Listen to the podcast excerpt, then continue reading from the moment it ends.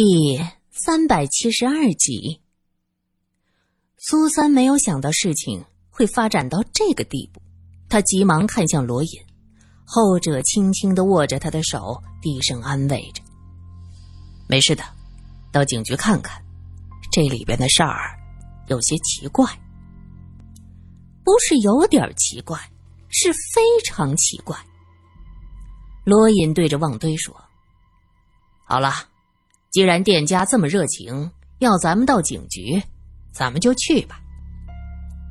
旺堆虽然不太知道罗隐到底是什么路数、什么人，可是泽旺对他的要求就是一路监视，但不能得罪。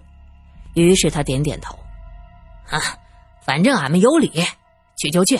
不过先把衣服给我们。”这些汉子身体非常好。刚才穿着裤子泡温泉，下半身湿漉漉的，这会子吹了半天的风，基本上都干了，只是还光着膀子，这么出去又爱观瞻。哼，把衣服给他们。几个黑衣人将枪搜了出来，衣服扔回给他们。林小姐低声对着苏三说：“这样也好，那个郑家小少爷。”刚才警示，这其中啊，必有蹊跷。这个郑家也不知道什么来头。你是西康人，西康离丽江这么近，你过去没有听过郑家？一行人被押到警局，那些警察显然和郑义熟悉，远远的迎过来抱拳说：“二少爷，哎呦，这是怎么了？”送这么一大帮子人过来，郑义对着警员耳语了一阵，那个警察转过身，对着罗隐等人说道：“你们好大的胆子，啊！敢打砸人家客栈，那必须得关上一关。”旺堆急了：“喂，你们这些人都不讲理吗？什么叫我们打砸？那是他们家的门差点害死了人。后来这温泉池子又……”正义突然打断他的话：“哼，你们一看就不是好人，带着这么多的枪，怕是西康来的强盗吧？”旺堆最恨别人怀疑自己的身份，他大怒：“老子是旺堆土司家的，你们敢和土司为敌？哼，你们穆家土司怕是没这么大的胆子。”罗隐听到这话。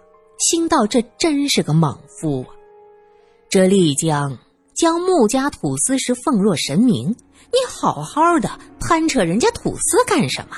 你这不找事儿吗？”果不其然，那个警察冷冷的一笑：“哼，竟然敢对我们土司出言不逊，我不关你十天半个月都对不起你。随身带着枪啊！”那一定是强盗，怕是来我们这茶马古道打劫的吧？说着喊了一嗓子，冲过来几个警察要将人押进去。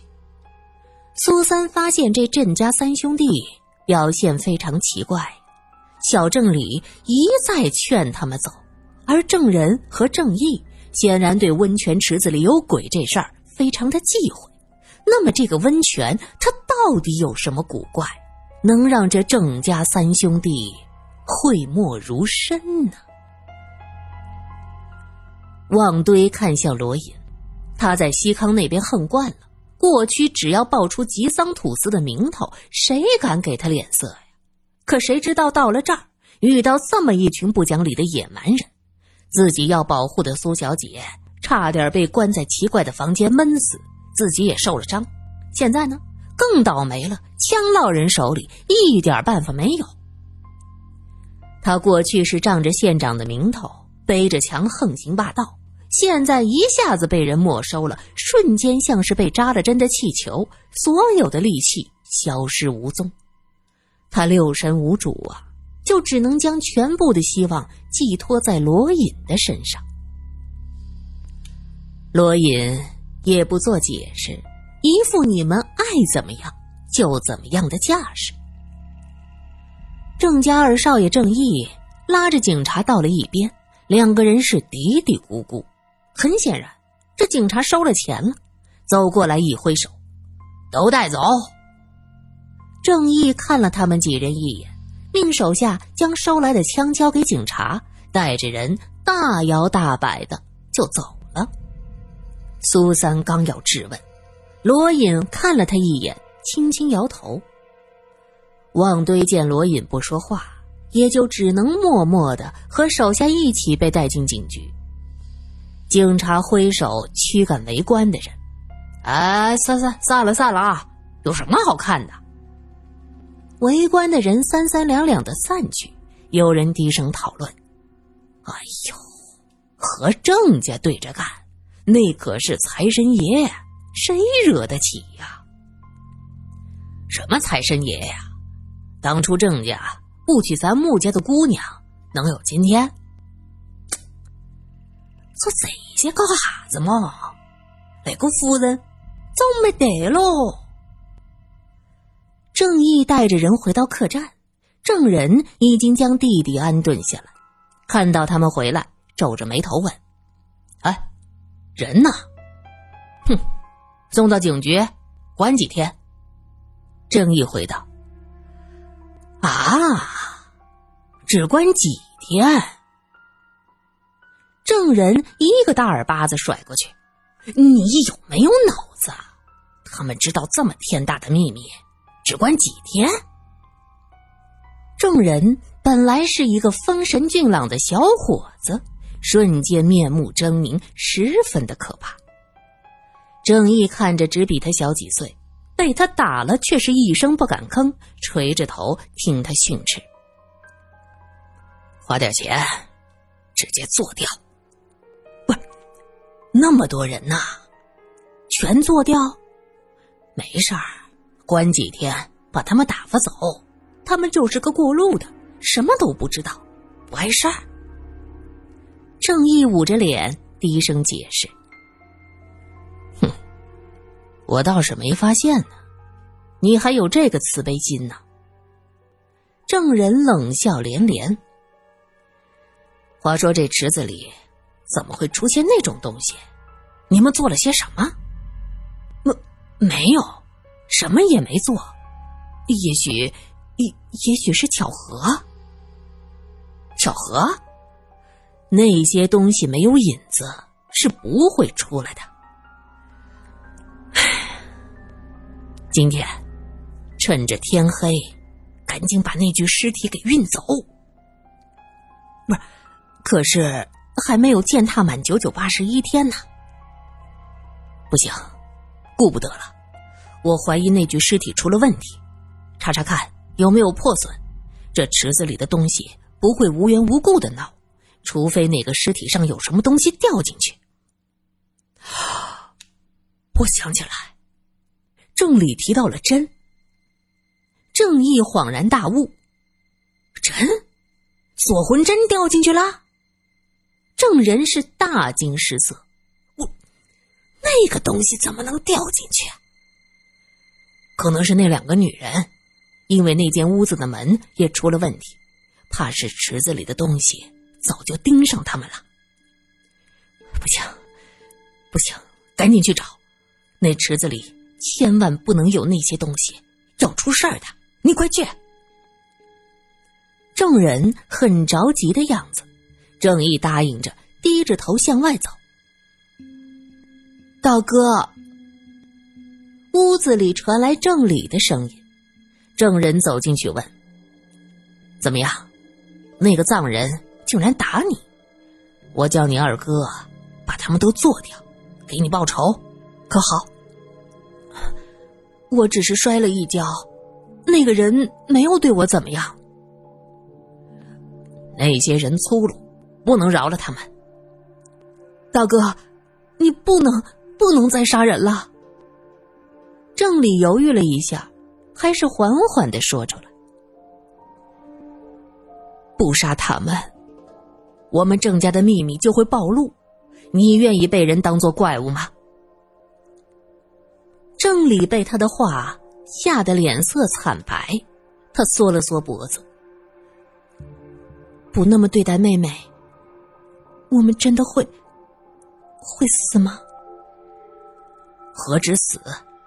到我们这里，咱们郑家已经喜女九代，必须满十代，正好是到你们这代。说到到你们这一代，郑离忍不住打了个哆嗦，蜷缩在郑人的怀中，低声道：“我好怕，过几年二哥就娶妻了，还要继续洗吗？你就不能一直做我们的大哥吗？”傻孩子，我现在就是你的大哥呀！你看，这就是世代洗女的好处。我已经成为你们的哥哥了。郑人得意的笑了。我不想发财，也不想永远年轻。我们不要再做这些事了，好吗？郑理越想越害怕，他缩在郑人的怀中，哽咽着。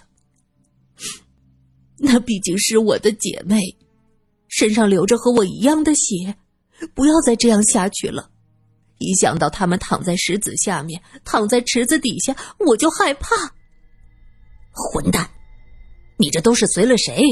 我怎么会有你这样的弟弟？郑人大怒，一把将郑理推到一边，说：“今天发生的事儿是不是和你有关？你做了什么？”郑理吓得几下爬到墙角，他不住的摇头：“不是。”我不知道，我我我我我什么都不知道！不要扎我，不不要我我怕我我怕。证人又问：“乖孩子，你告诉我，那些人都做了些什么？为什么池子里你的那些姐妹开始不安分？”我我不知道，你不知道。你二哥说你提到了一根针，是不是锁魂针？郑理大惊失色，他没有想到郑义会说这些，他吓得浑身发抖。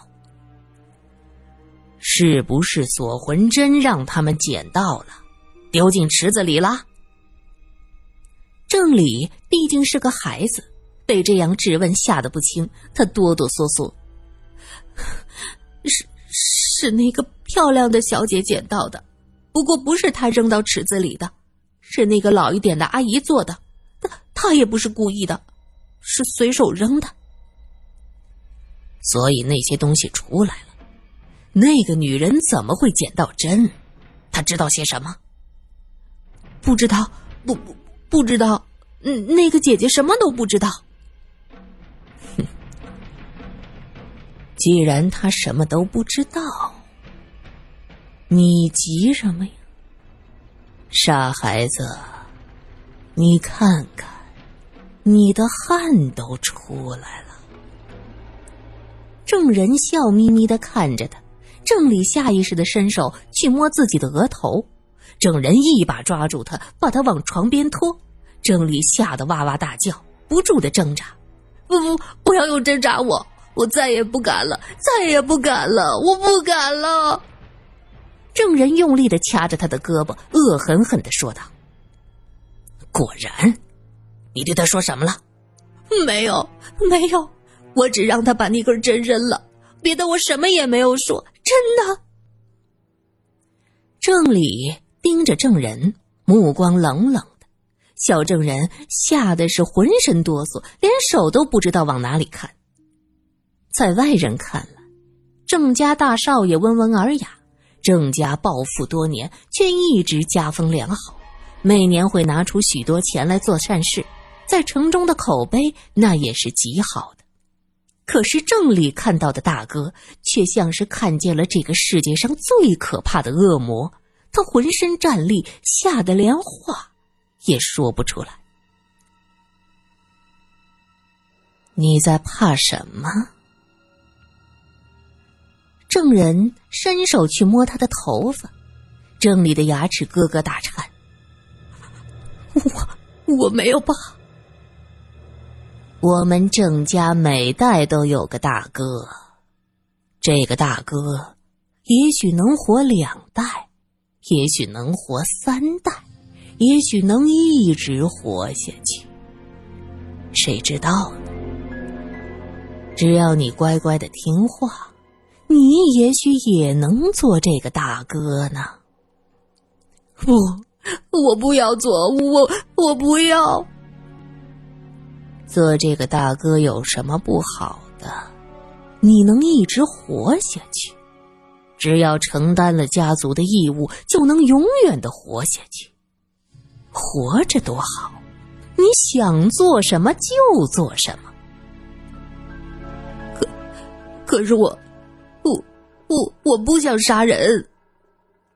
郑理说完，惊恐的盯着证人，证人却没有生气，他微微的笑了一下，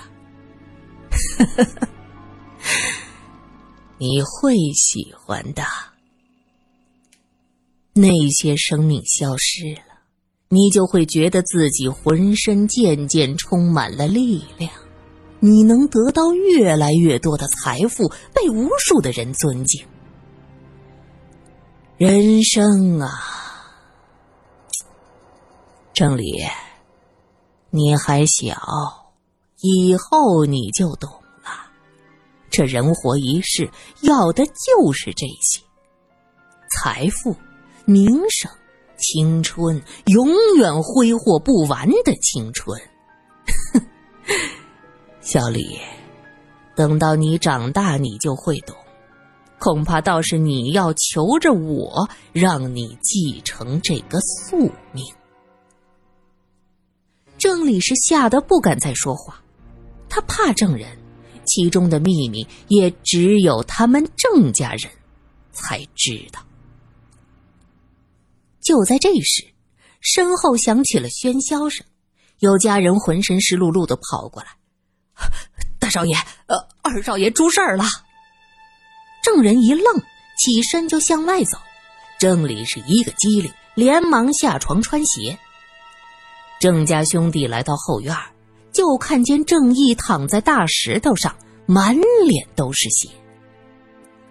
几个家丁围着他愁眉苦脸，有人喊着：“哎呀，快去找医生！找什么医生？这是邪邪灵！”郑人干咳几声。走了进来，家丁们瞬间噤若寒蝉，垂手立在一边。这到底怎么回事？什么邪灵？下回再让我听到你们嚼舌根，我就把你们的舌头割下来。证人扫了他们一眼，冷冷的问着。一个家丁说：“二二少爷带着我们本本本来在找东西，也不知道怎么回事儿。”突然从池子里冲出了一缕黑色的东西。什么黑色的东西？头发，我看得很清楚，头发，长长的头发。